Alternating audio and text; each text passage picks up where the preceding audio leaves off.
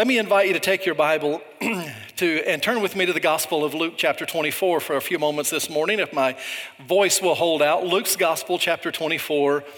I want to speak to you about the miracle of miracles today. Luke's Gospel chapter 24, the miracle of miracles. And let me begin reading in verse number 1. Again, it is the resurrection story and if you were here during the sunrise, you know we read the resurrection story from Matthew's account. But let me give you the first 12 verses of Dr. Luke's account. The Bible says, in the end of the Sabbath, as it began to dawn, toward the first day of the week, excuse me, let me get to Luke. Luke 24. Now, upon the first day of the week, very early in the morning, they came into the sepulchre bringing the spices which they had prepared and certain others with them. And they found the stone rolled away from the sepulchre. And they entered in and found not the body of the Lord Jesus. And it came to pass, as they were much perplexed thereabout, behold, two men stood by them in shining garments. And as they were afraid and bowed down their faces to the earth, they said to them, Why do you seek the living among the dead? He is not here, but he is risen. Remember how he spake to you when he was yet in Galilee, saying, The Son of Man must be delivered into the hands of sinful men and be crucified the third day and rise again. And they remembered his words and returned from the sepulchre and told all of these things unto the eleven and to all the rest.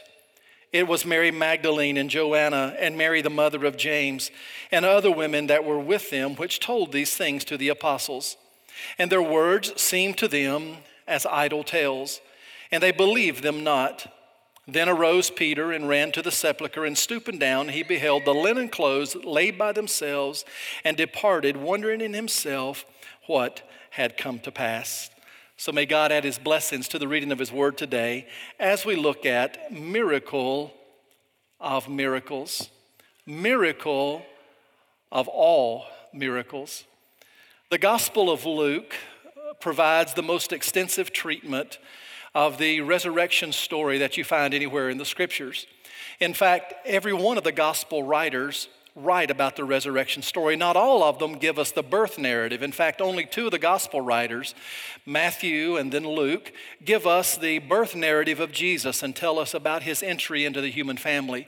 But every single gospel writer goes into great detail, Luke the most specific, with the physical, the literal, the body, bodily resurrection of Jesus Christ from the grave. The disciples never got over the fact that when they visited the tomb on Easter Sunday, that they found that the tomb was empty.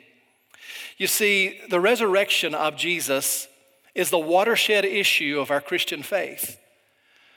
The resurrection of Christ is the fundamental, the primary tenet of what we claim as Christians to know and to believe. And if without the resurrection, everything else is like a house of cards. Without the resurrection of Jesus, everything else comes tumbling down. It is the resurrection and the resurrection alone that indeed is the miracle of all miracles. Now, the Bible is a book that is filled with miracles. And if you're like me, maybe I'm simple minded, but I don't have any trouble believing the miracles in the Bible. I just believe the miracles are inspired. Amen? I believe the miracles are true. And I believe the miracles happen just exactly the way the scripture says that they happened.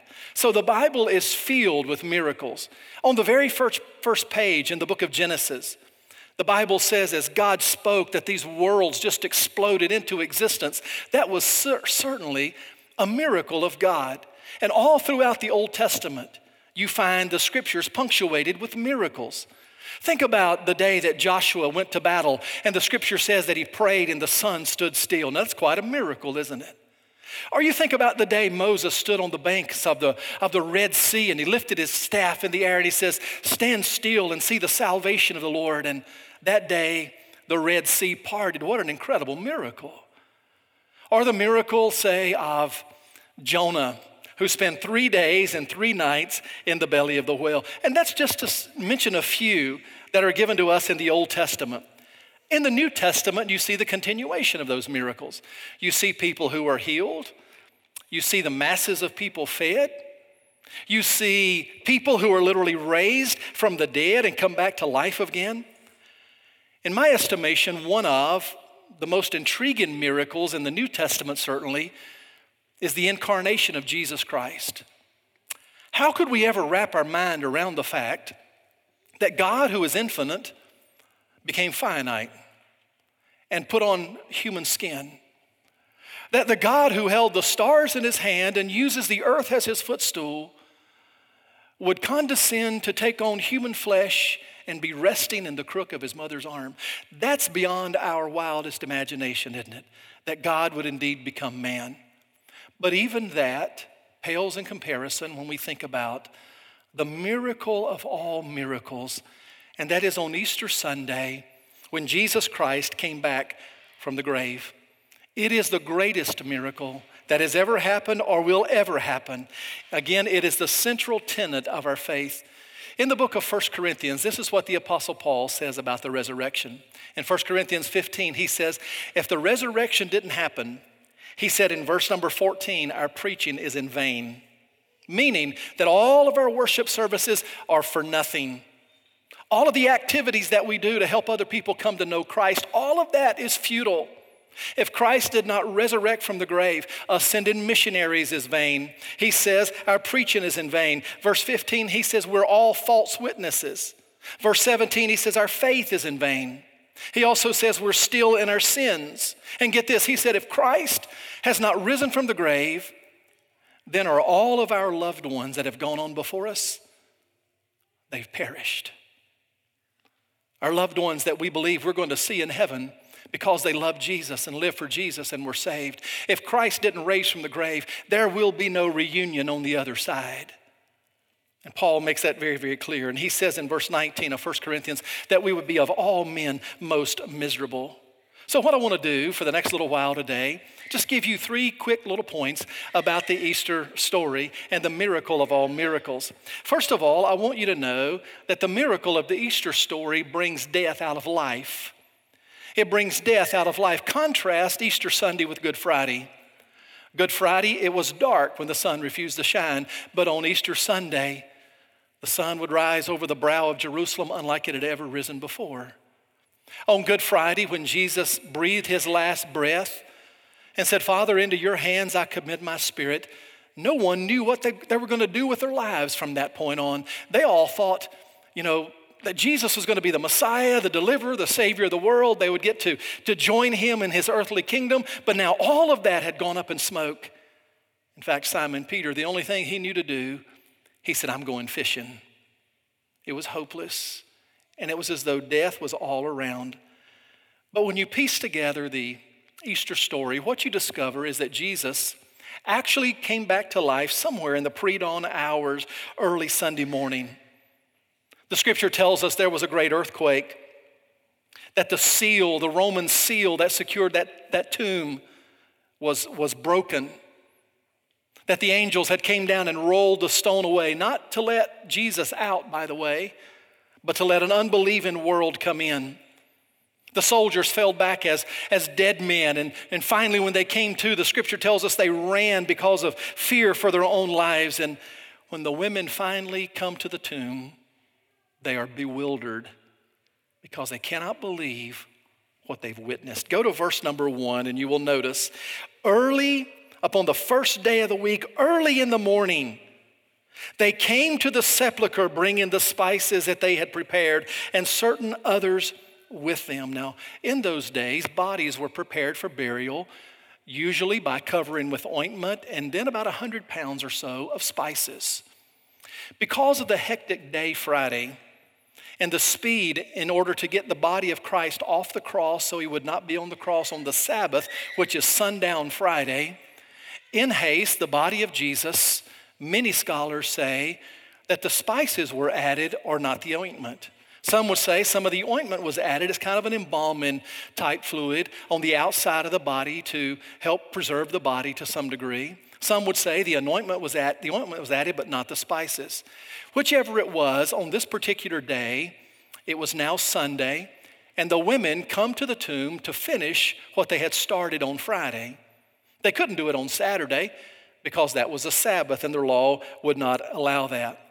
So the scriptures say when they come to the tomb that they begin to see that this two ton stone that the Romans had placed over the entryway that, had, that, had, that was rolled down into, a, into a, a notch or a V, and that once it was rolled in place, no average person could ever move that out of the way. But on this particular day, the scripture says that the stone was rolled away. Notice in verse number two, it says that they found the stone rolled away from the sepulchre and they entered in, and they found not the body of the Lord Jesus.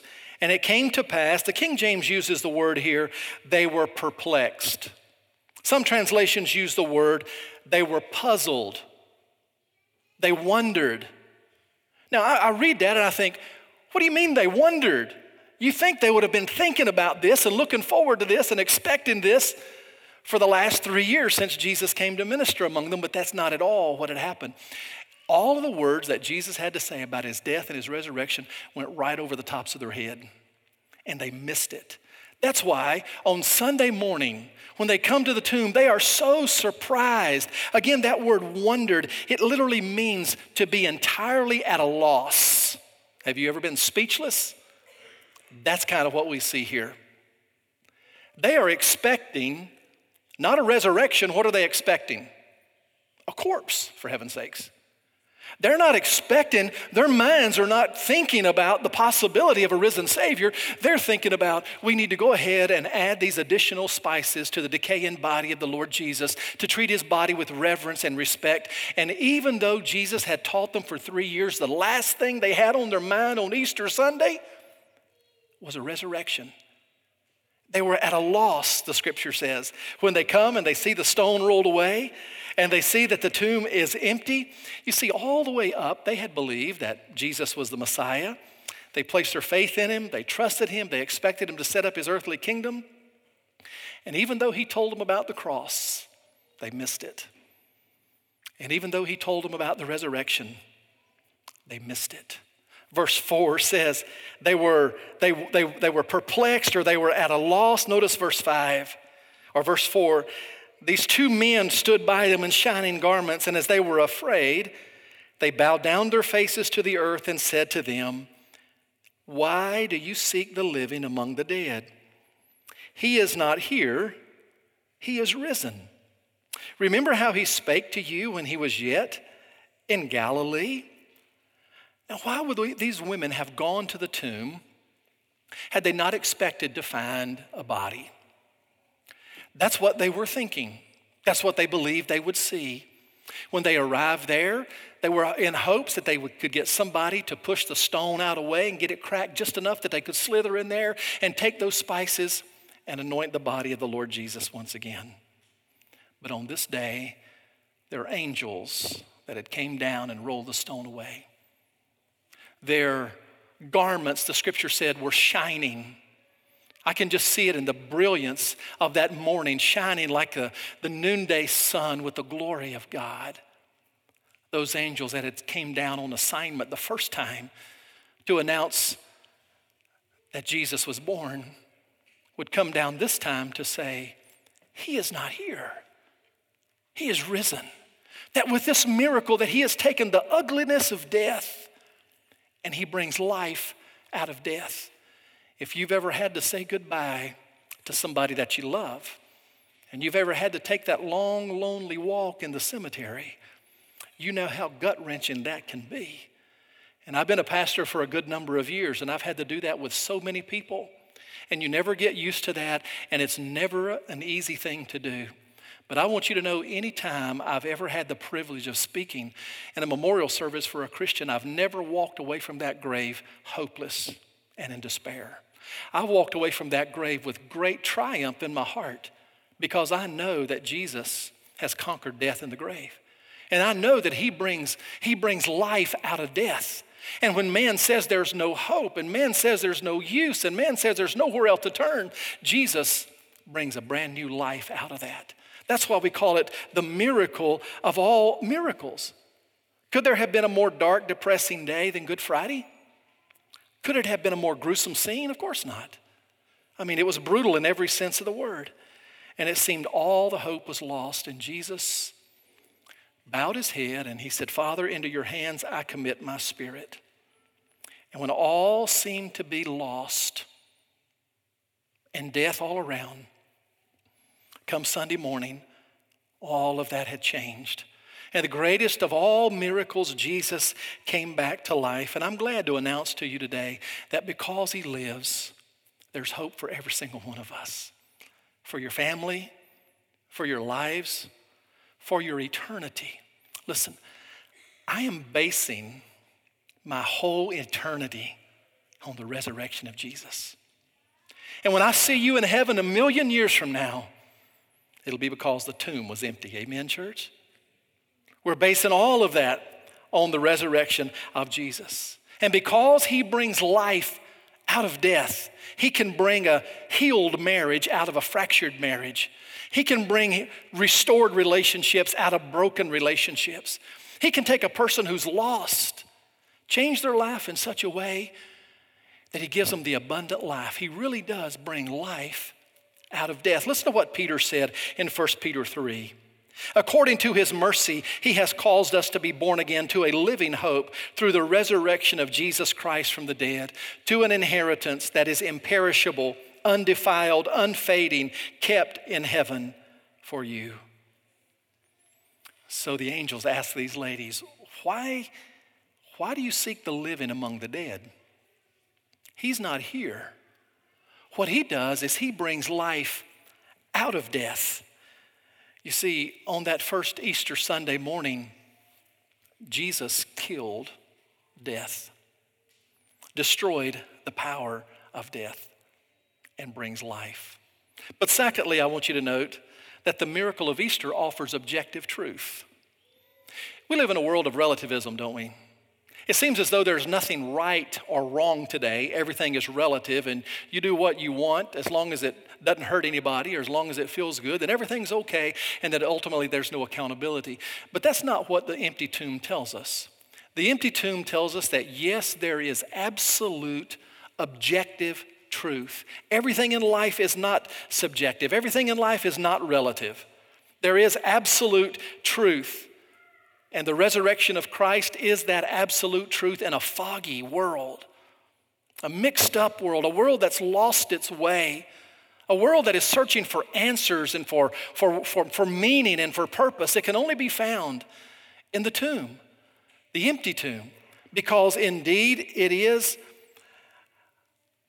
an example of objective truth. Notice in verse 6 and following, the Bible says, As the angel said, He's not here, He is risen. Remember how He spake to you when He was yet in Galilee? Now, notice what Jesus had said to them during His earthly ministry. He says, verse 7, The Son of Man must be delivered into the hands of sinful men. And he must be crucified, and the third day rise again. And they remembered his words. Do you know what the Lord was doing for his men leading up to Easter?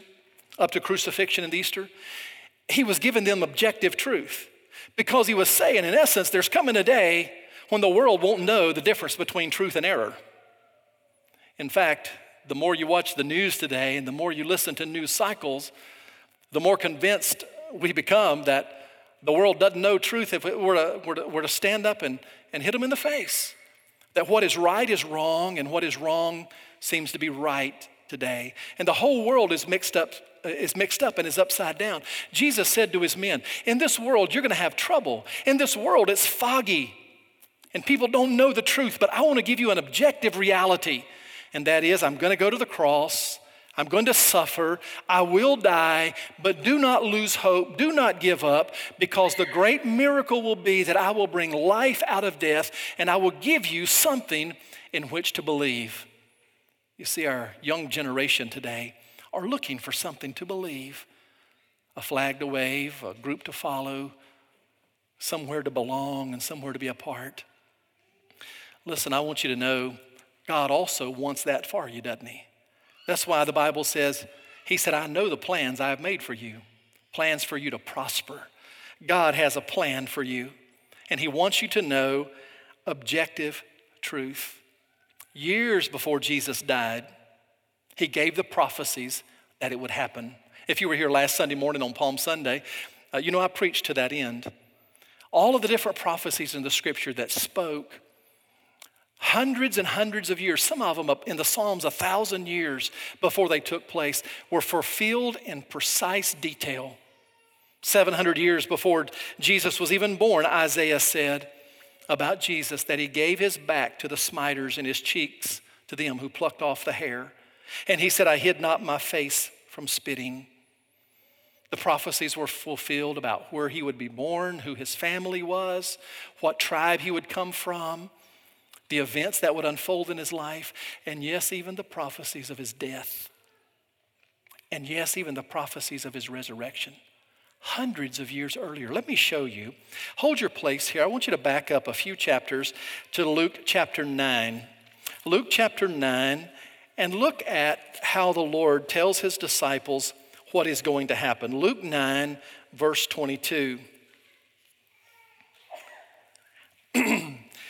Luke 9, verse 22. He straightly charged them and commanded them to tell no man that thing, verse 22, saying, The Son of Man must suffer many things and be rejected of the elders and the chief priests and the scribes and be killed and be raised the third day.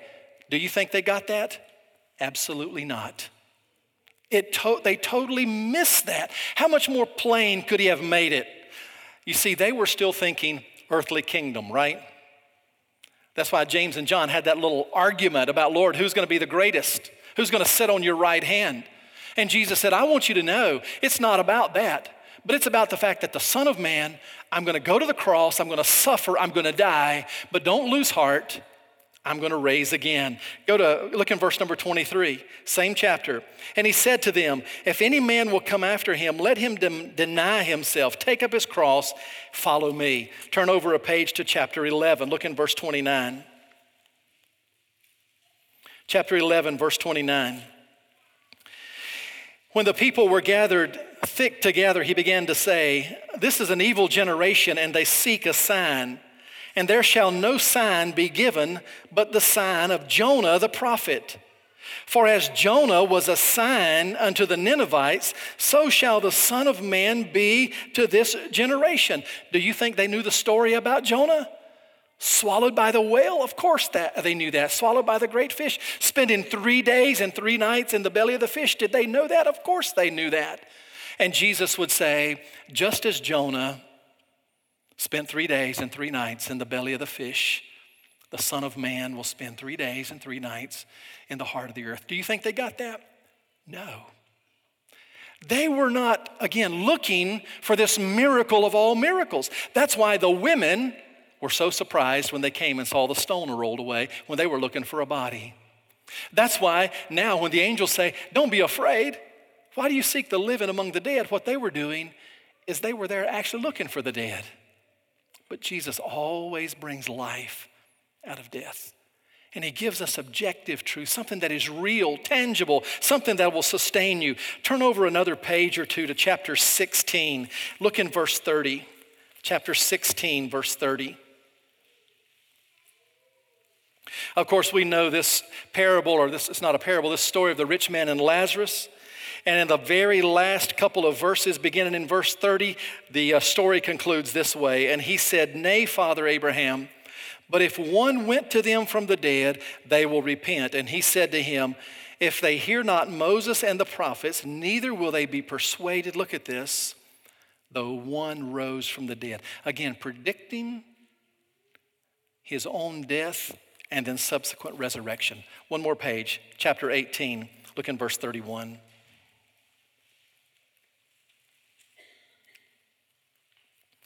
He took to him the twelve and he said to them, Behold, we go to Jerusalem, and all things that are written by the prophets concerning the Son of Man shall be accomplished. For he shall be delivered to the Gentiles, he shall be mocked, he shall be spitefully treated and spitted on and they shall scourge him and put him to death. And the third day, rise again.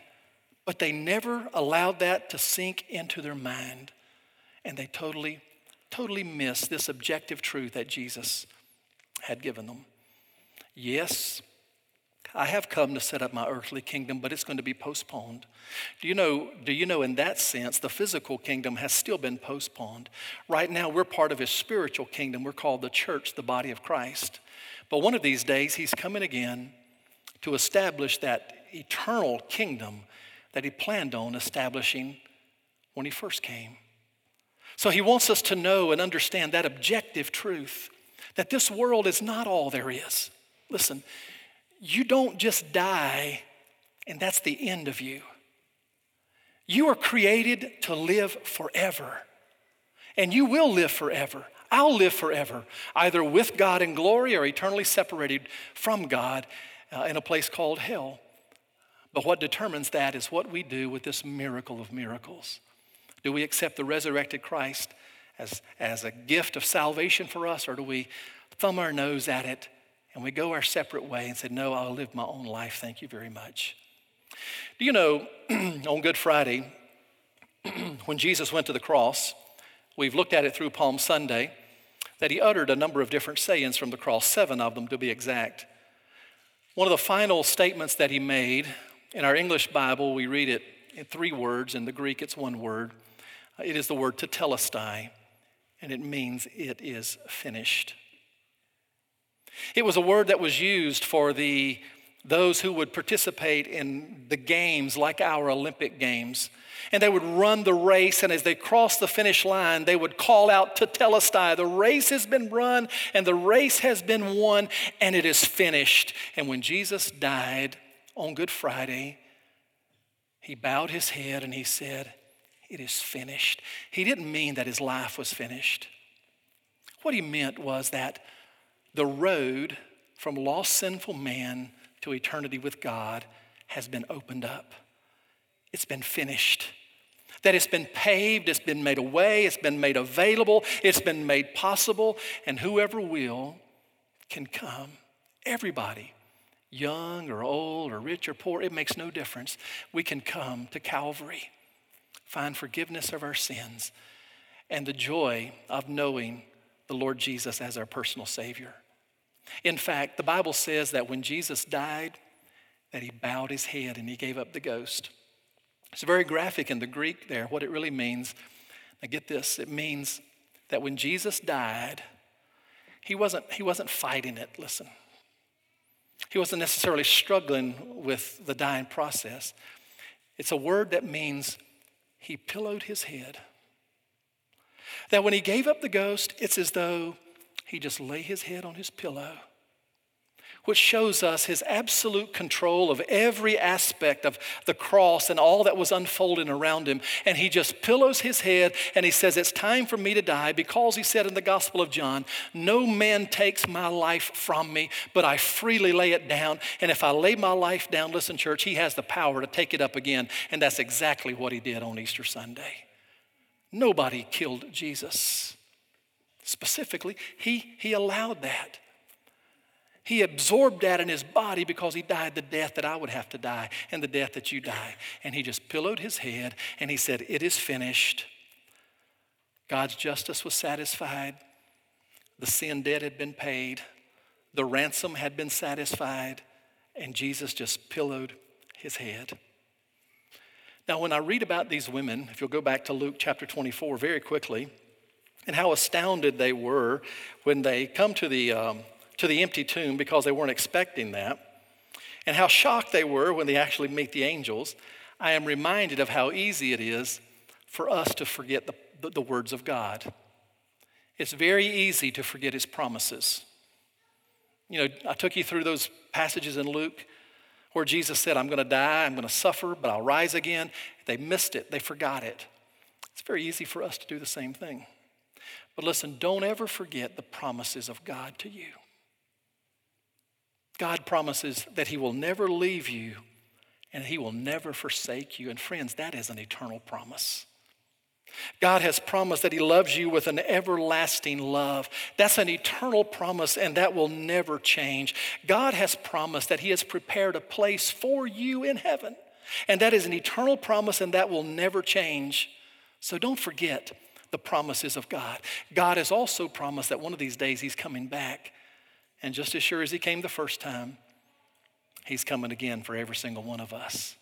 Remember those promises, rest in those promises. So, very quickly, the miracle of all miracles Jesus replaces death with life.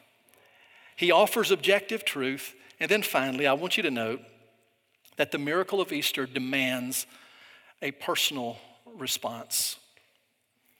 No one can be neutral about Easter. No one can be neutral about Easter. We either have to come to terms with the fact that yes, Jesus rose again, and yes, that's going to change my life, or, or no, I'm going to go find my own way. The miracle of Easter demands a personal response. Do you know God said to Adam in the day that you sin, you will surely die? And when Adam and Eve sinned in the Garden of Eden, they were immediately separated from God. And from then, listen, until Easter Sunday, man had been separated from God. And it wasn't until Christ came and he died on that cross, that he defeated death, that he paid that sin debt that would take away my sin and give me reconciliation with the Father. That's why the Bible says, For as by man came death, but by a man has come also the resurrection from the dead.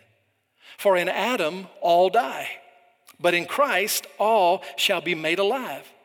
That's why the praise team can sing that Bible verse this morning Oh, death, where is your sting? Oh, grave, where is your victory? The sting of death is sin, but thanks be to God, which gives us the victory in our Lord Jesus Christ. So you can't be neutral about the empty tomb. It demands a personal response. Look at the women's reaction in verse 9. They returned from the sepulchre. They told all the things to the eleven and to the rest. What had changed for these women? Their despair, it was now dawning on them what had really happened. They go expecting death, they find life. They go expecting a corpse, they find a resurrected Christ. And eventually that begins to dawn on them in such a way that their response is they immediately go tell the disciples what they had discovered that the body of Christ is not here, he has risen. And that's what the angel had told them. And their response was one of moving from bewilderment ultimately to belief. They accept it. Look at the, uh, the disciples' response in verse 9. Uh, as these ladies come and tell the disciples, look at their reaction. Their words seemed to them as idle tales and they didn't believe them.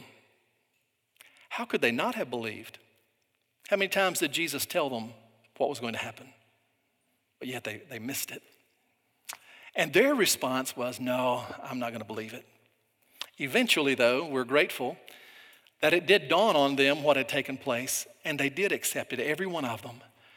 And their lives were so changed, they go out through the region, they plant the church, they, they share the glorious gospel message of Jesus and his glory, and their lives are radically changed. But they too had to make that response, that reaction to the death of Christ and his resurrection. And then finally, look at the reaction of Peter very quickly, and we'll close. Then arose Peter, and he ran to the sepulchre, and stooping down, he beheld the linen clothes laid by themselves, and he departed. Look at his reaction, wondering in himself what had come to pass.